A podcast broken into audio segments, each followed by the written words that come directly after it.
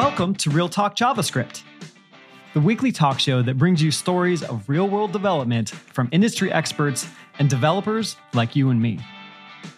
Each week, Ward Bell, Dan Wahlin, Craig Shoemaker, and John Papa find out what it takes to write, deploy, and maintain apps that stand up to the demands of the real world. And now, here are your hosts. Welcome back to Real Talk JavaScript. This is episode 101 Dalmatians. Here I have my co-host, Craig the Man Shoemaker. How you doing, Craig? I am great. I am awesome. Now I feel like we need to step back and watch some Disney movies or something together. uh, we just need to invite Cruella de Vil onto the show one of these days. That that could definitely work out for us. and today's topic is actually all about HTML. And you know, last year I had a big foray into uh, I needed to write a demo for Pluralsight, which was purely HTML and JavaScript without worrying about frameworks. And I started going down the road of just HTML, which led me down the road of some of these topics we're going to talk about today of how the DOM has improved so much with HTML. But now we've got things like lit element, lit uh, HTML, uh, fast. And if you don't know what these things are, that's great because today's topic is all about it, and we have a special guest, Alan Davalos, here to guide us through this journey. How you doing, Alan? Hey, I'm doing great here. It's uh, quite a bit of a time difference right now, but nice, nice to see you guys. That's good. We'll we'll uh, we'll make sure we keep you around for this. We are a global institution. This podcast, so we're That's right. worldwide global guests. So to let everybody know where you're coming from, Alan. Oh well, I'm I'm from Mexico, but I'm currently living in Japan. So, so if I'm tracking correctly, that's at least three languages that you know, then, right? Yeah, exactly. Actually, I know that's awesome. exactly three languages. Wait, what what about JavaScript? Don't you know that too? I mean, do you really count knowing JavaScript? I mean, I, I, think you never really know JavaScript. that is true. JavaScript is a language you think you know, and then suddenly you're like, what? for those of you out there who aren't familiar with Alan, Alan is a Mexican front end developer who works for the Line Corporation in Tokyo, Japan.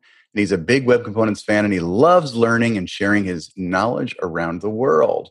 And today he is going to take us all to school on lit element. So, Alan, what what is lit element? Like, why not just start right there? Like, what what do people need to know if they don't know about what lit element is?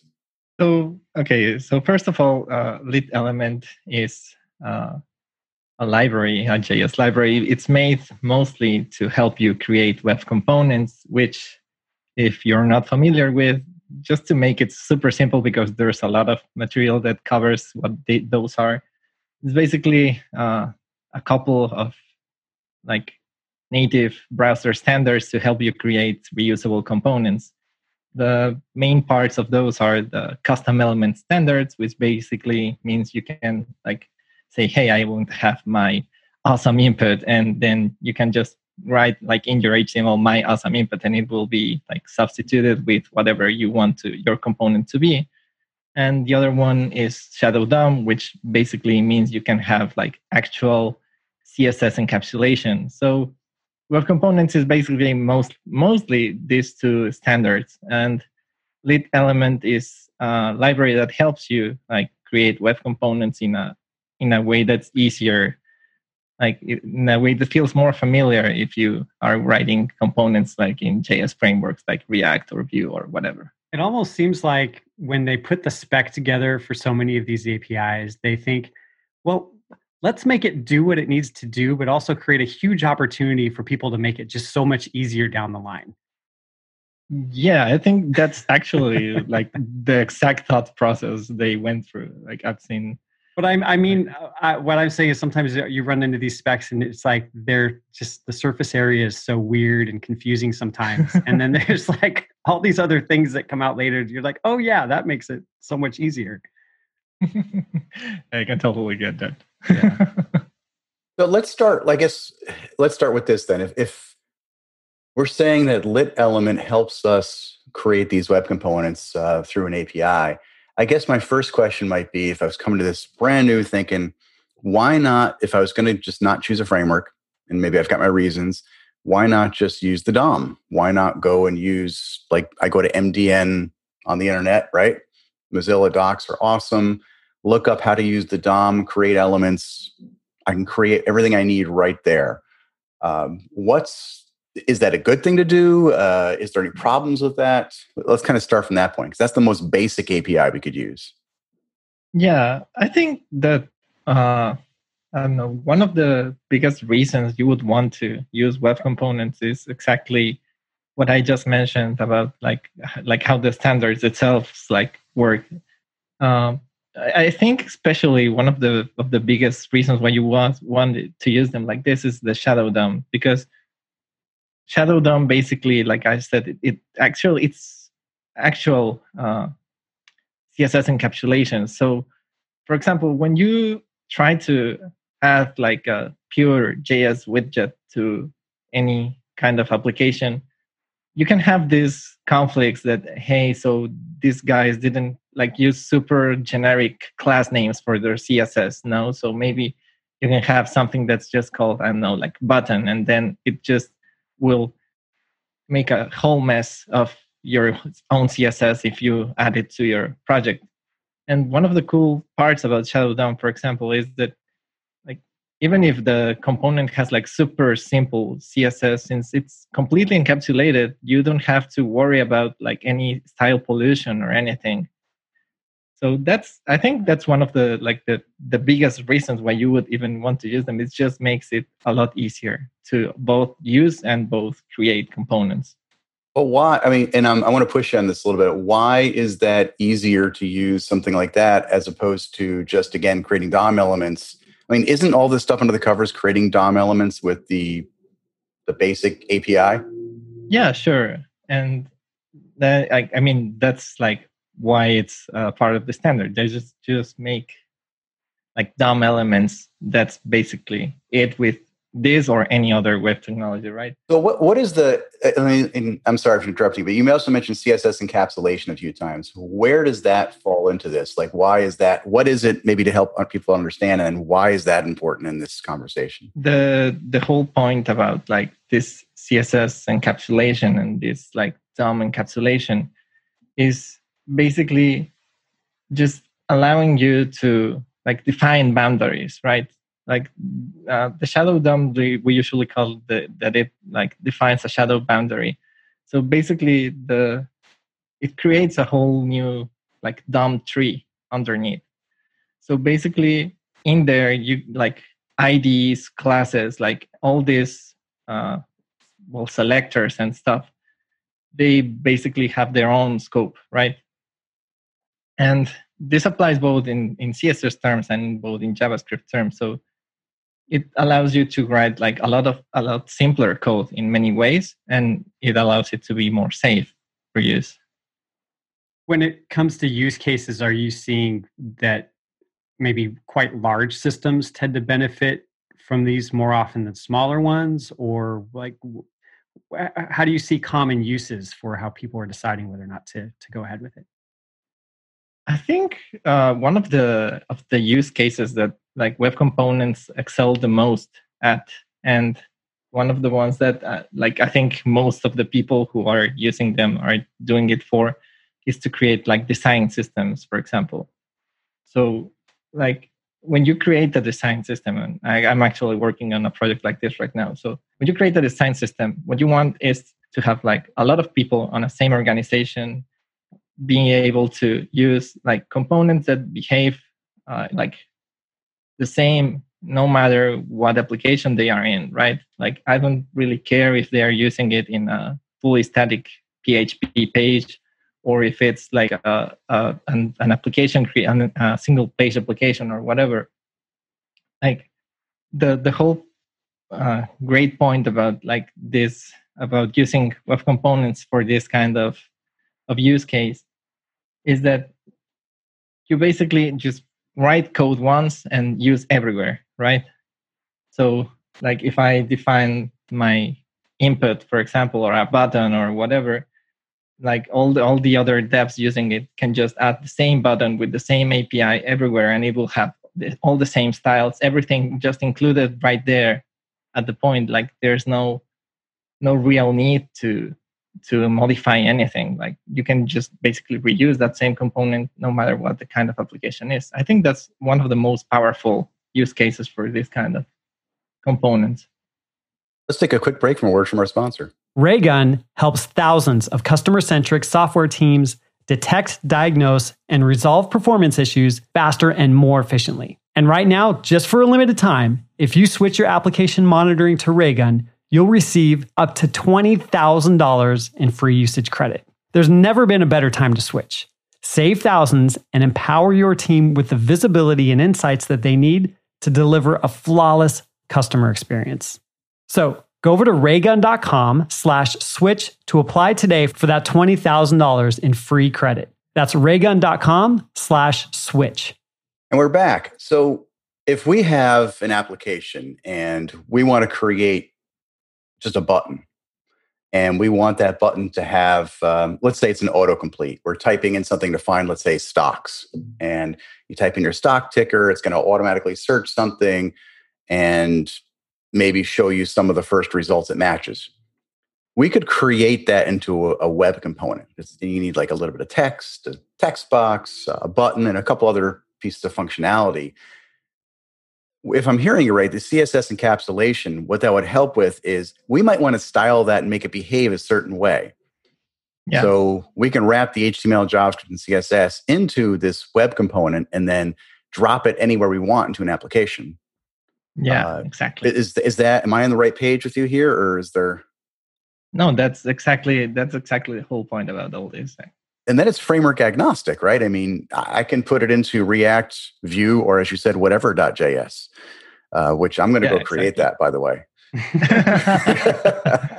That's the best JavaScript name I've ever heard. but do you want to build this in? Just whatever. I just, you know, just get it done. Just whatever. Just write Who, I mean, that's what businesses think, right? They're like, I don't care. Just, yeah. do it. I mean, has anybody ever gone to a website like, you know, your mom, your sister, your brother, your kids, and been like, you know what? I can't use this website. Why? Well, it's written in React and I just don't do a React, you know? Right. So. it's using CGI bin. This thing's too old. Maybe developers do. We do that. Yes, we do. But so the other side of this is that, and I ran into this, and I'm, and I'm kind of curious how Lit Element would have helped me because I haven't used Lit Element specifically. I was uh, building this demo, as I mentioned, where I was creating a pure HTML setup, and I used the DOM API. And I very quickly ran into, oh my gosh, I need to use the same set of HTML in multiple places, basically templates. And simply taking a template and reusing it in pure HTML is not as easy as you might think. When you go down this road, you start figuring out, well, I want to take my template and put it in another file. How do I make my JavaScript read a template in another file, for example, and then render it when that file isn't referenced in a script tag anywhere? It's not brought to the client. And I started writing down all this stuff.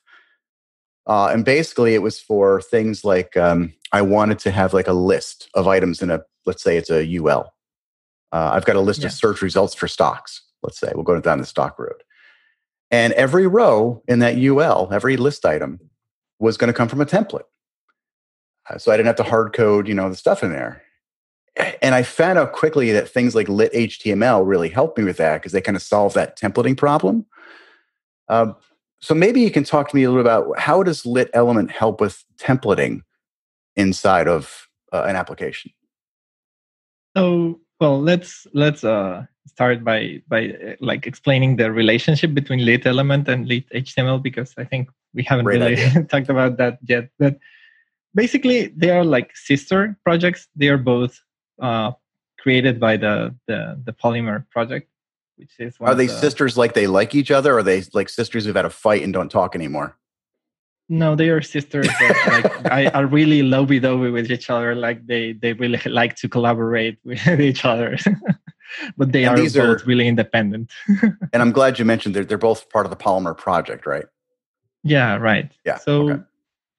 yeah, so just to like a quick mention, the, Polymer project is this project that was one of the big pushers for the web component standard and lit element and lit html are just two, like the two newest libraries they are like creating as part of that project so like like you mentioned, John, before, uh, lit HTML is basically just uh, a rendering engine, right? So that actually doesn't really have to do that much with web components by itself. Like you can just add that super small JavaScript library. I think it's like three uh, kilobytes, like mean gzip, something like that. It's like super small, and it's really it has really great performance. I have to say, and so basically that's just a, a, rendering engine, right? It basically just exposes like two things: a render function and a templating function, which uh, lit HTML uses tag template literals. That's actually part of the reason why it's called lit. It's because it's. Ah, I was wondering that. Ah, yeah. So Yeah. the lit stands for literals for templating. Gotcha. Yeah, it, it, it stands for literals, it stands for little, and it stands for lit, apparently. a little overloaded term. Nice. Okay. Okay, so if I'm, I'm hearing you right, then if you know, let's let's assume HTML and the DOM are the base API surface area that most of us could use. One Yeah. level above that would be lit HTML, then, which has a very small surface area, a very small footprint, even as you mentioned, and just lets you do Yeah. things like HTML and rendering and for templates.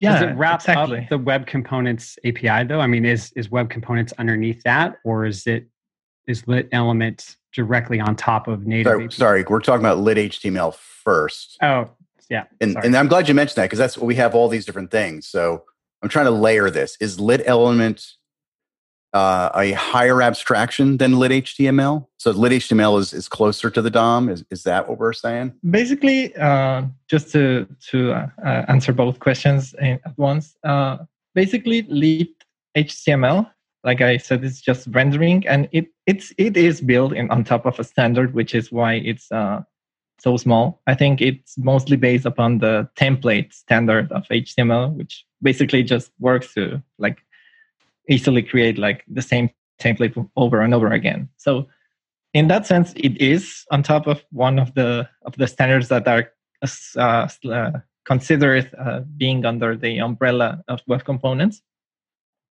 But that's like really an independent one. Like I wouldn't really consider it that much integral in in a sense to web components. And lit element basically it's like okay lit html already did the rendering part for me. So all the rend like lit a- a- element uses lit html as its rendering library. That's basically the the the relationship we have there. So in that sense yeah lit element is a, a a step above in terms of abstractions. And yeah so basically if lit element is the way of using well one way of using lit html in order to create web components that's one way of saying it i guess That, that seems very clear. And, and Craig, I, and for all of our listeners out there, I think this is a good conversation to have because there's so many of these things. Half the time we don't know, at least I don't know, where are they fitting into the puzzle? Like we've mentioned basic HTML, you've got lit HTML, you've got lit elements. And I think what you're telling us there, Alan, if I heard you correctly, is that lit element is really more for building the web components and it happens to use lit HTML to do the rendering pieces. So it's just a different piece of the puzzle that we can use to build these apps. yeah exactly and i mean of course like like you said you created a full on demo just using lit html and i've done so too in in, in some projects like lit html it's really functional as a, as a rendering library by itself. So if you really don't really care about like component and stuff and you just want a templating engine that will serve you just fine.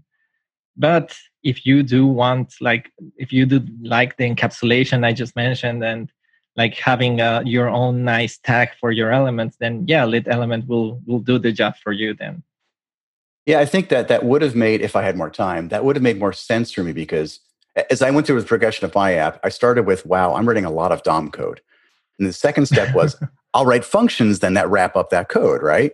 That make it easier.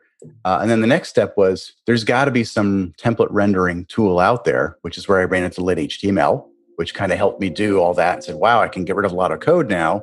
Let lit HTML help. But the next logical step I started thinking about, and I didn't actually take this step, was it would be nice if instead of using like rendering all this HTML out, I just could create a tag. It was like, this is my mm-hmm. such and such component. And that would have been lit element in that case. Yeah, um, exactly. At the time, I was thinking Polymer was the answer to that. So, can you help us understand the difference between Polymer itself and lit element and how do they yeah, fit together? Sure.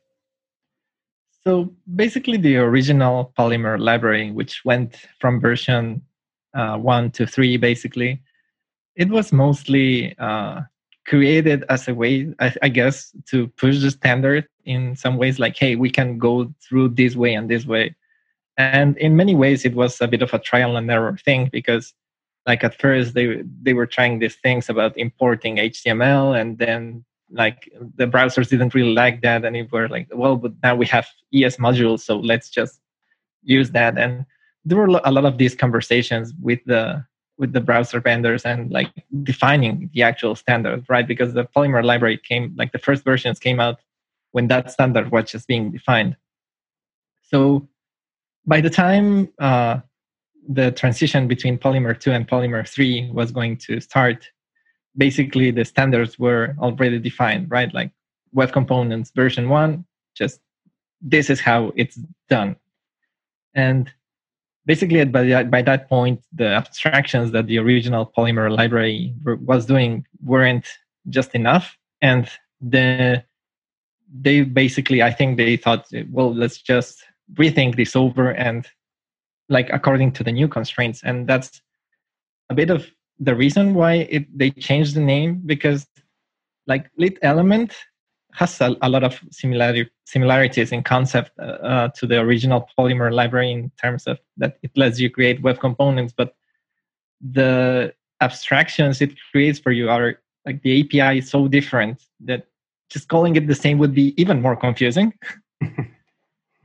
So yeah i've had some experiences to, with go, go ahead sorry in order to to avoid that i think that's why they changed the name so that it's like hey this is like a new thing a new way of doing this stuff. That's basically i think the reasoning behind it.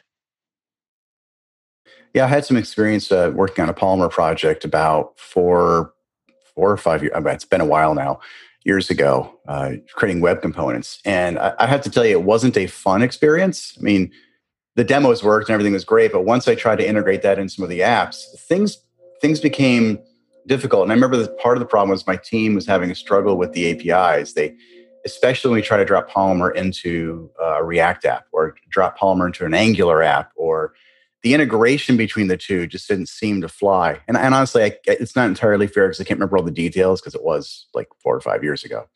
But uh, I'm looking at what Lit Element does now, and I'm thinking, this actually doesn't seem like it would be difficult to integrate with other frameworks. Uh, am I wrong on that, or? No, actually, I think, and and it's not just a lit element thing. Like anything that that ends up creating web components following the the, the current standards just will basically work in whatever app you you want to do. Actually, like in in my current job, like we have. Uh, not only lit element but like a lot of uh, web components integrated into like for example Vue apps and they just work seamlessly like you just import the the component script and you just let like webpack or rollup or whatever bundler you have there do its magic and basically it just works. Like that's the, the as far as you're concerned at, at that point it works just like a native element that's you know part of the html spec. There's there's really no difference or, or are there are there any concessions that you need to make for the fact that it is a lit element uh, component. No really like that's the the beauty of of web components. Like in the end uh, a web component to be considered a web component or at least uh, according to the custom element standards it has to extend the html element class right? And that goes the same for like say like a video tag or an input tag. Like they all in the end extend the html element. So they have the same like event handlers they have the same kind of ways of passing attributes or passing properties like, like you can just pass properties attributes or add events like event listeners to a web component like as, you would like to a like I said, like an input tag or like a video or whatever you want from the native spec.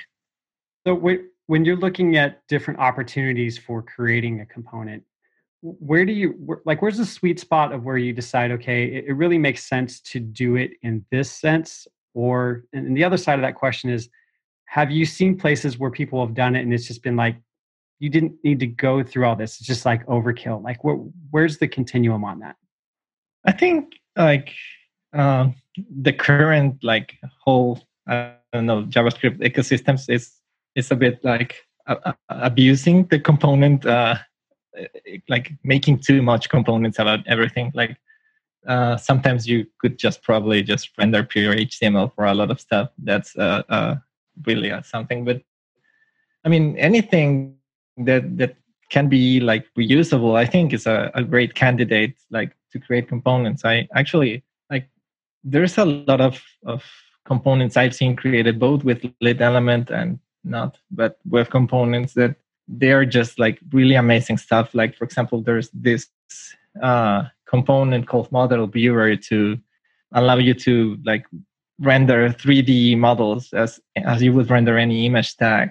Or like for example, I don't know, like I, I've seen this library. I think it's called Ayuxa. I'm sorry if I pronounce that wrong, but I, it's like for rendering like things for for scientific research and stuff like that. And it's like there's a lot of opportunities of creating really awesome components and the the cool part about creating those using lit element or any other way of creating web components is that anyone can benefit from that. So like if any like i don't know like react dev or vue dev or whatever dev wants to again with the whatever js wants to just use these these components they can just like put them in their app and that's it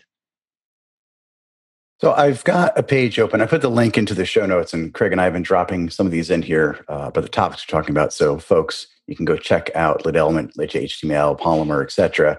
But the one I'm looking at right now is an article, uh, a couple articles here on Lit Element with Vue. Just picked a framework to look at. And what they're doing here, a couple things stood out to me. And I noticed this in the Lit Element page right away. It seems like uh, the standard way of creating uh, code of lit element is to use class structures. So it's not creating a function, it's creating a, a class in JavaScript, uh, and TypeScript is also supported. Uh, is that, again, I haven't used this, so I'm not sure. Is that the only way to create them? Could, if I wanted to, could I use a function to do that? Or uh, how does this work? Okay, so basically, uh, like I, I, I briefly mentioned it before, but the the web component standard like basically in the end it requires you to create a class that extends from html element. So right. lit element what it does it it extends html element and it adds like all the the cool like rendering and state management parts of it to it.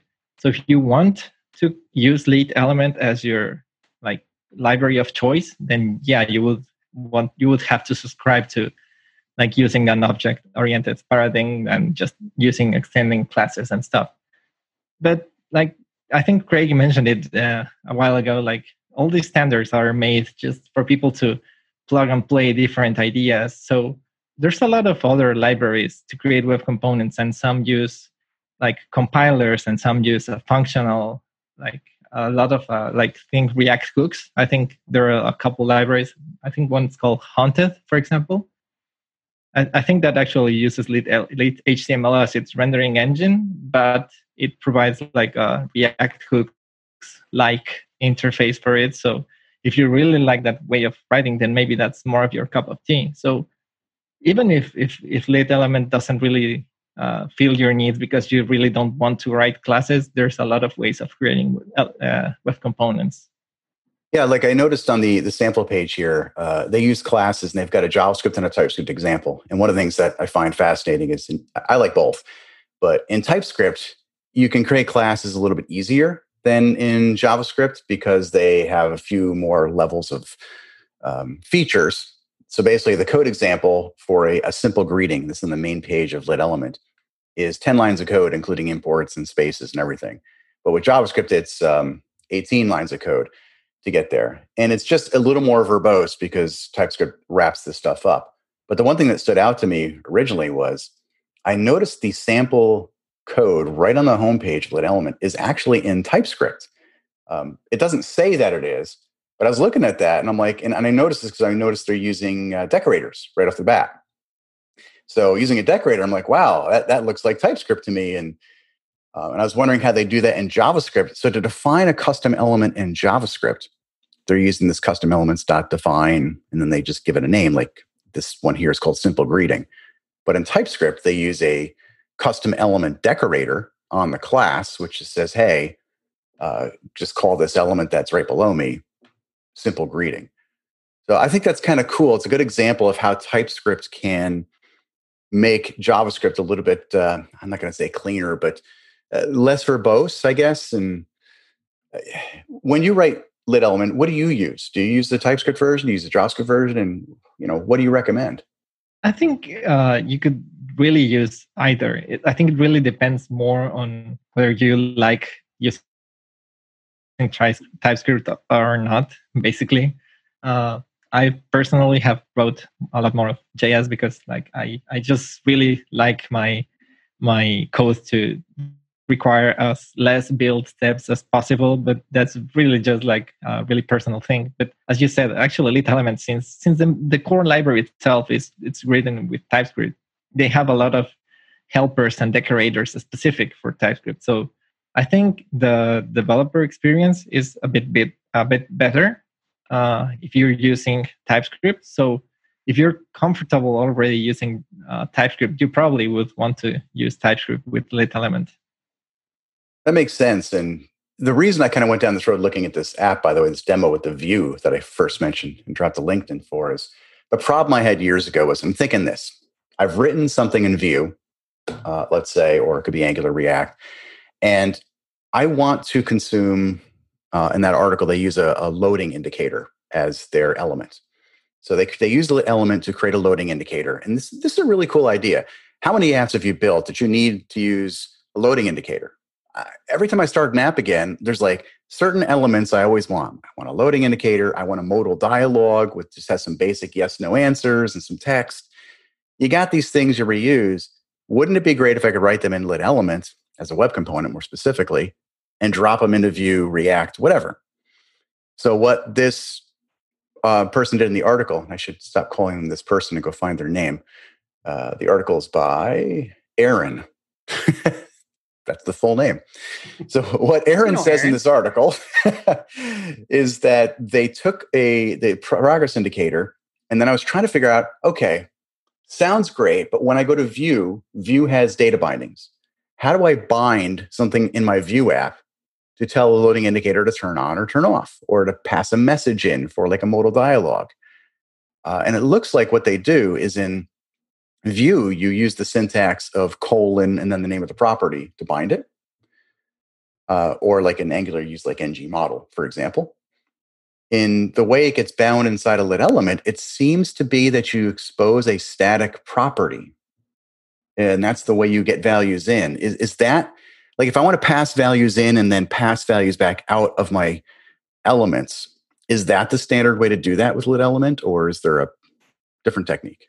Yeah, so basically um, uh, with lit element, uh, what you usually do is uh, define a set of properties uh, that's what they, they call like in in JS. Basically, you just write a static getter, and, and basically there you tell, hey, this component exposes the the following properties with these names and these types. For for example, you can say like, hey, I know, like in the loading uh, case, maybe you want uh, to have a min or a max, or maybe you want to have uh, the current value, or maybe you want to be like have this like infinite loading indicator. So you can say like hey uh, min or max are numbers and the uh, the i don't know like maybe you want to have uh, one for like maybe variants or colors. Or i don't know. You can just basically define whatever property you want and just say like hey this is an object. This is a, a boolean. This is an array. Or, and sometimes like for example one of the cool things that lit element has like it, it provides a bunch of helpers for you to to define like these like common types but you can actually just create your own ways of handling this kind of thing so maybe you can create a handler for I don't know, like CSV formatting or something like that, and it just works. That's the way to get values, actually, because that's the real key. Is right. You have to get values in. Think, think props, right? You've got to get values into your elements somehow, and it yeah. seems like static properties is what you're saying is, is the is the conventional way to get them in there. Uh, not really. Like the static property is just like to to for that for lit element itself to know what the properties names are but these properties are, are just like like uh, instance level uh, properties like say for example if you call it i don't know like maybe it's a disabled right so if you get an instance for the for the component and you're just like hey this well like whatever component that disabled equals true then that will just change the the property or if you put it in html and just put the attribute like disabled and it will. It's like setting an attribute just, value within a regular HTML element. And yeah, that, that passes like, it into the to the. Uh, so, so how do you do that? How do you define a uh, an attribute value of the HTML element then? Yeah, so basically, like a lit a, a element lets you like say, "Hey, uh, I want this this property to to respond to this attribute and or this JS property," because it, it, it kind of makes a, a like lets you make a distinction between those and so you can just set it as whatever like both in html or in js and they both will like trigger all the same setters and all the same rendering so like in in the disabled case like you can just like in your html like hey like my component and just add the disabled attribute and it will work. And that was the same if you put it in react or or in vue or whatever right? And and getting data out is that done through emitting events or what what's that yeah exactly like? exactly. I think that that's uh, one of the easiest ways of doing. So you can just like tap into the the custom events uh like uh, already in javascript mm-hmm. or maybe just use a, a, a non-custom like a click event or whatever and just like whenever you in, in your lit element code like say like hey i want to i don't know notify that like this cool event is happening like maybe i don't know something loaded or whatever and you just like create like hey this is my new uh, event and it's called loaded and then you just dispatch it and you can just catch it with an event listener like like normally right okay so I'm seeing here in the the API, uh, and I'm dropping links into the show notes for folks too. There is, if you're using TypeScript, there is a at property decorator that you can use inside of lit element, and it looks like you can use that to define your own property as well. Uh, the example in the docs here is they've got a property called clicked, and they tell it it's a boolean and it's going to be set to false by default, uh, and that'll expose. So that looks like a way to create props Craig, you, you had a good question on events. It looks like you can simply just tap into any DOM event uh, and then call your own custom function inside of the uh, the lit element itself as well, and that's using a at event options decorator. Uh, and again, I, I, assume this is all using TypeScript um, with the APIs. So it looks like they fully fleshed out this this whole API for you know because the first thing I always think of is, is props and events. You know, if you have a custom element, it's great to say I've got a custom element, I can drop it on a page and it does stuff. But almost always you're going to need to either pass a value in or mm-hmm. emit some kind of event out. I mean, what good is your element if you can't actually make it talk to the world, right? Yeah, exactly. And as you said, like like the, there's a, like both the the decorator way of defining properties and there's both the like just using the static getter it's basically the same. You just can pick whatever works for you. And yeah like like you said like and the, the cool part is that i i, I see sometimes people think that you can pass uh, uh, complex things to to web components. But like we said like these are just uh, DOM nodes. So you can just like get a reference to them and pass like I don't know, like the uh, uh, my component dot whatever prop and just assign an object or an array or whatever there, and it just will work normally, just no problem. And what lit element does for you, like when you define these properties, uh, using uh, either the decorator or the static getter, it basically knows that these are the the the properties it needs to like watch to to trigger re-renders, right? So then it will say like, hey, this this property changed. So let's see if it's used in my rendering template. And if it's used, I'm going to re-render that specific part only where it's used, and boom, it just does it for you. So it really removes a lot of the of the cumbersome parts just working with the DOM directly, but tapping into the DOM directly. Let's take a quick break from a word from our sponsors. So, John, one of the things I like about AG Grid, which is a, a data grid component for the kind of complex uh, grid scenarios that we encounter all the time in enterprise apps. One of the things I really like about it is that it works for a variety of frameworks Angular, React, Vue, or, or just vanilla JS. Does that ring a bell for you? Oh, it really does. There's all these different companies that I work with where they have no choice but to use a lot of these different tools because they have different teams working on them. So being able to port their code or share that code and that technical investment they have is really important to them. Yeah, well, it's important to us. Uh, Blade, we're a consulting company, and uh, you know we never know what our client's going to want to use: Angular, React, Vue. But they're all going to need a grid, and it's great to be able to reach for uh, the one grid that works everywhere: AG Grid. You know, at, at any size company too, because you could have these teams that maybe they only use one framework, but eventually they're going to switch to another one and be able to take that investment again and use it, reuse it is really nice. So, if a multi framework grid makes sense to you, you should certainly go over there uh, and check out AG Grid at ag grid.com and tell them Ward and John sent you. And we're back. Now, we talked a lot about lit elements and kind of how it works and how we can send props in and out and some examples. But there's also another library out there called FAST, which does something similar uh, and this one's by Microsoft. Uh, that's up there. And I'll put a link to this, or maybe Craig, you can put a link in the show notes while we're talking to this. Appreciate that. Uh, do you are you familiar with Fast, Alan, and how it compares to Lit Element and what the differences might be? Yeah. So basically, uh, like I haven't really like gone too deeply into Fast, so I can only talk about surface level stuff.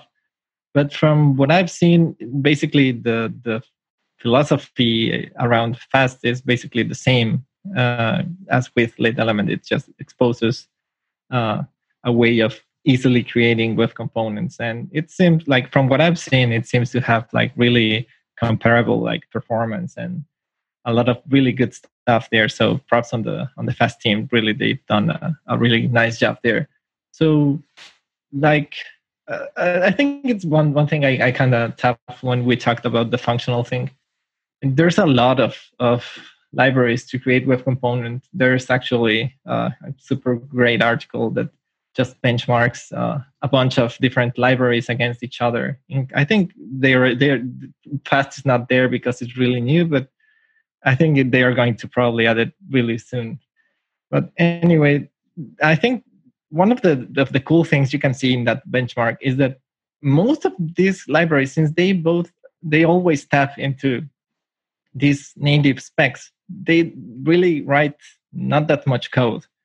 So they end up being all super small and super performant. Like the, the the levels of performance here are like really, really amazing. Like we're talking about like Preact levels of performance. Actually, Preact is included in the libraries uh, compared there. For example, like this, these are really like super performant uh, libraries. So even if you really don't like don't want to use lit element per se like there's a lot of other options including fast of course so yeah like if any of this like is is looks like it's for you like do use them they are all really amazing libraries i think i think you're hitting on something that a lot of us i know i deal with a lot is uh, if i'm going to build an app I want to know that that library that I'm using, if I'm using something, is going to be around. It's going to be supported. Uh, it's going to exist you know, especially for the developers coming behind me, who might be me, supporting that over the years.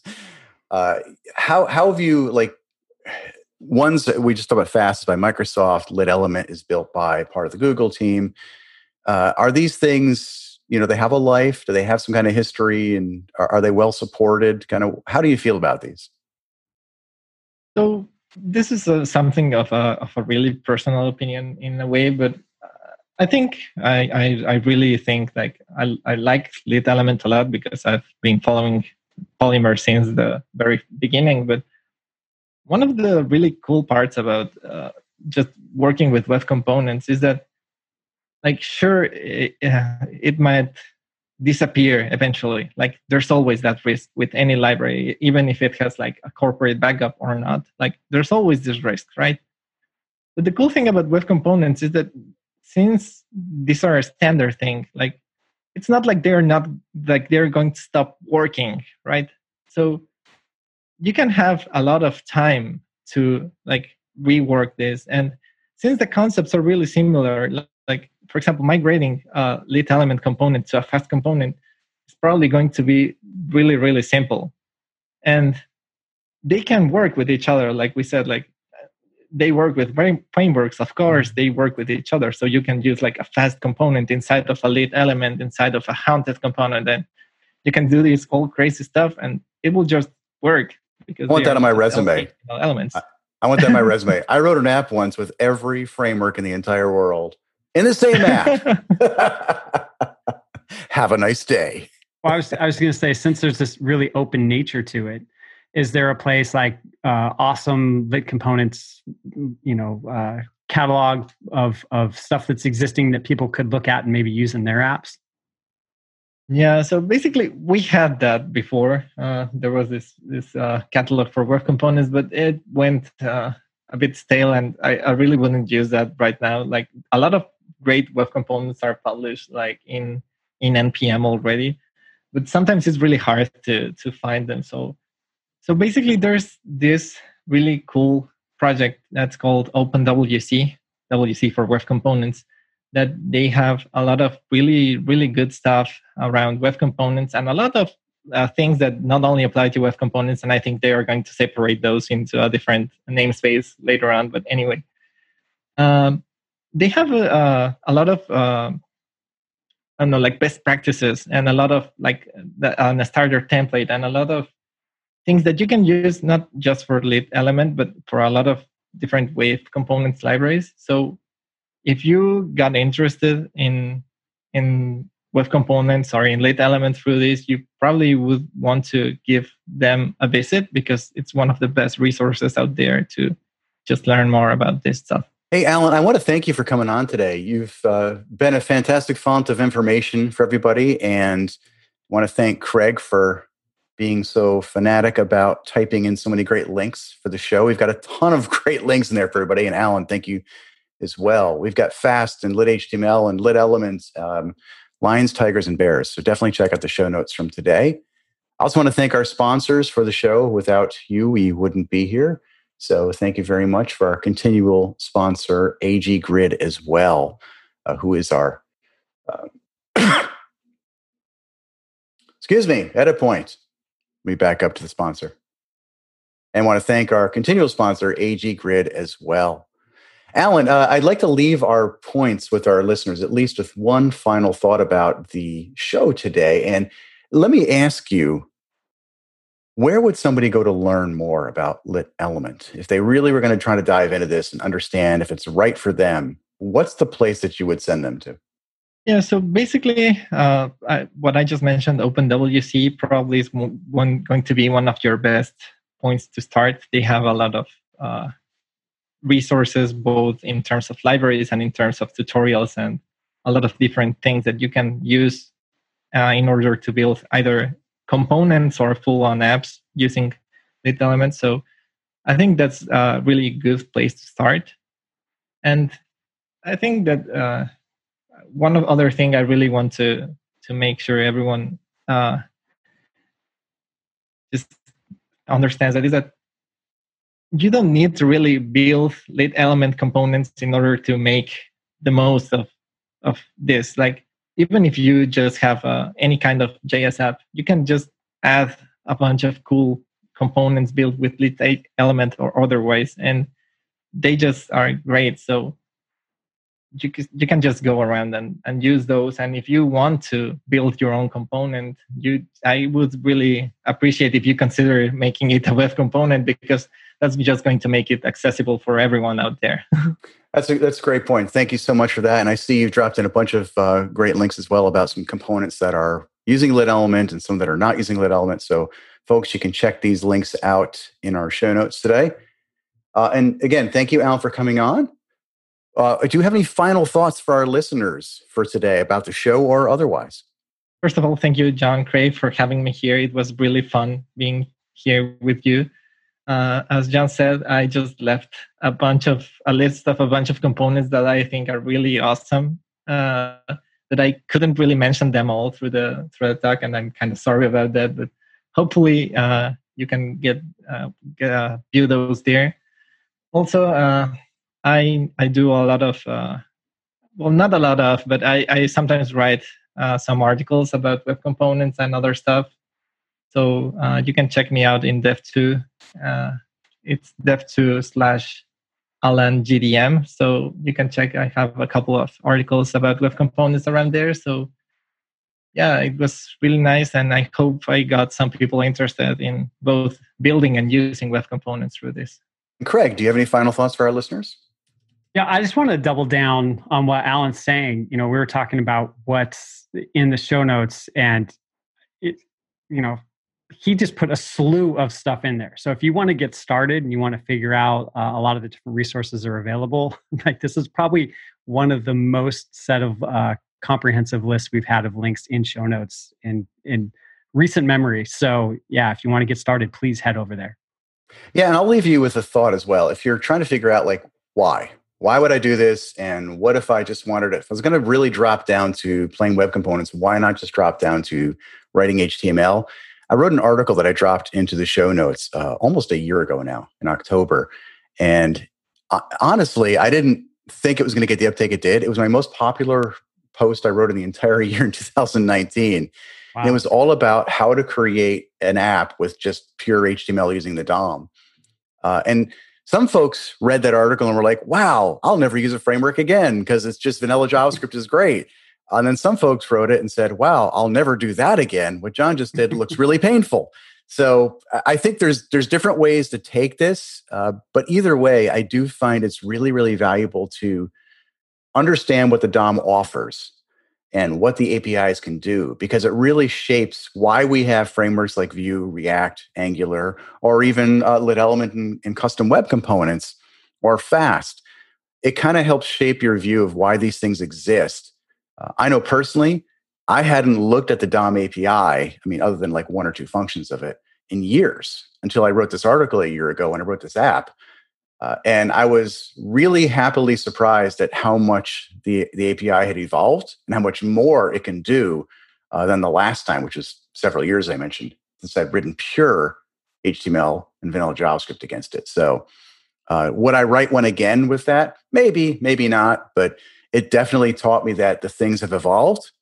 Uh, and it makes it really puts in context too, like where lit elements, fast, lit HTML, and these other frameworks fit into the puzzle for us. To me, it's all about what level of abstraction do you want? Uh, how specific of a framework do you want to lock yourself into? Or do you want to get yourself into a more generic world as well? And my personal opinion is that things like lit element or, or fast are great for reusable web components, things that you're going to constantly be using in, in multiple applications. So, uh, those are my final thoughts for today. Check it out. Check out the articles. Uh, I know I've got a lot of reading material from Alan here. Thank you so much, Alan, for coming on. Mm, thank you so much for having me. And thank you all for listening to yet another week of Real Talk JavaScript. We are episode 101, and no Dalmatians were hurt while making this podcast. See you next Tuesday.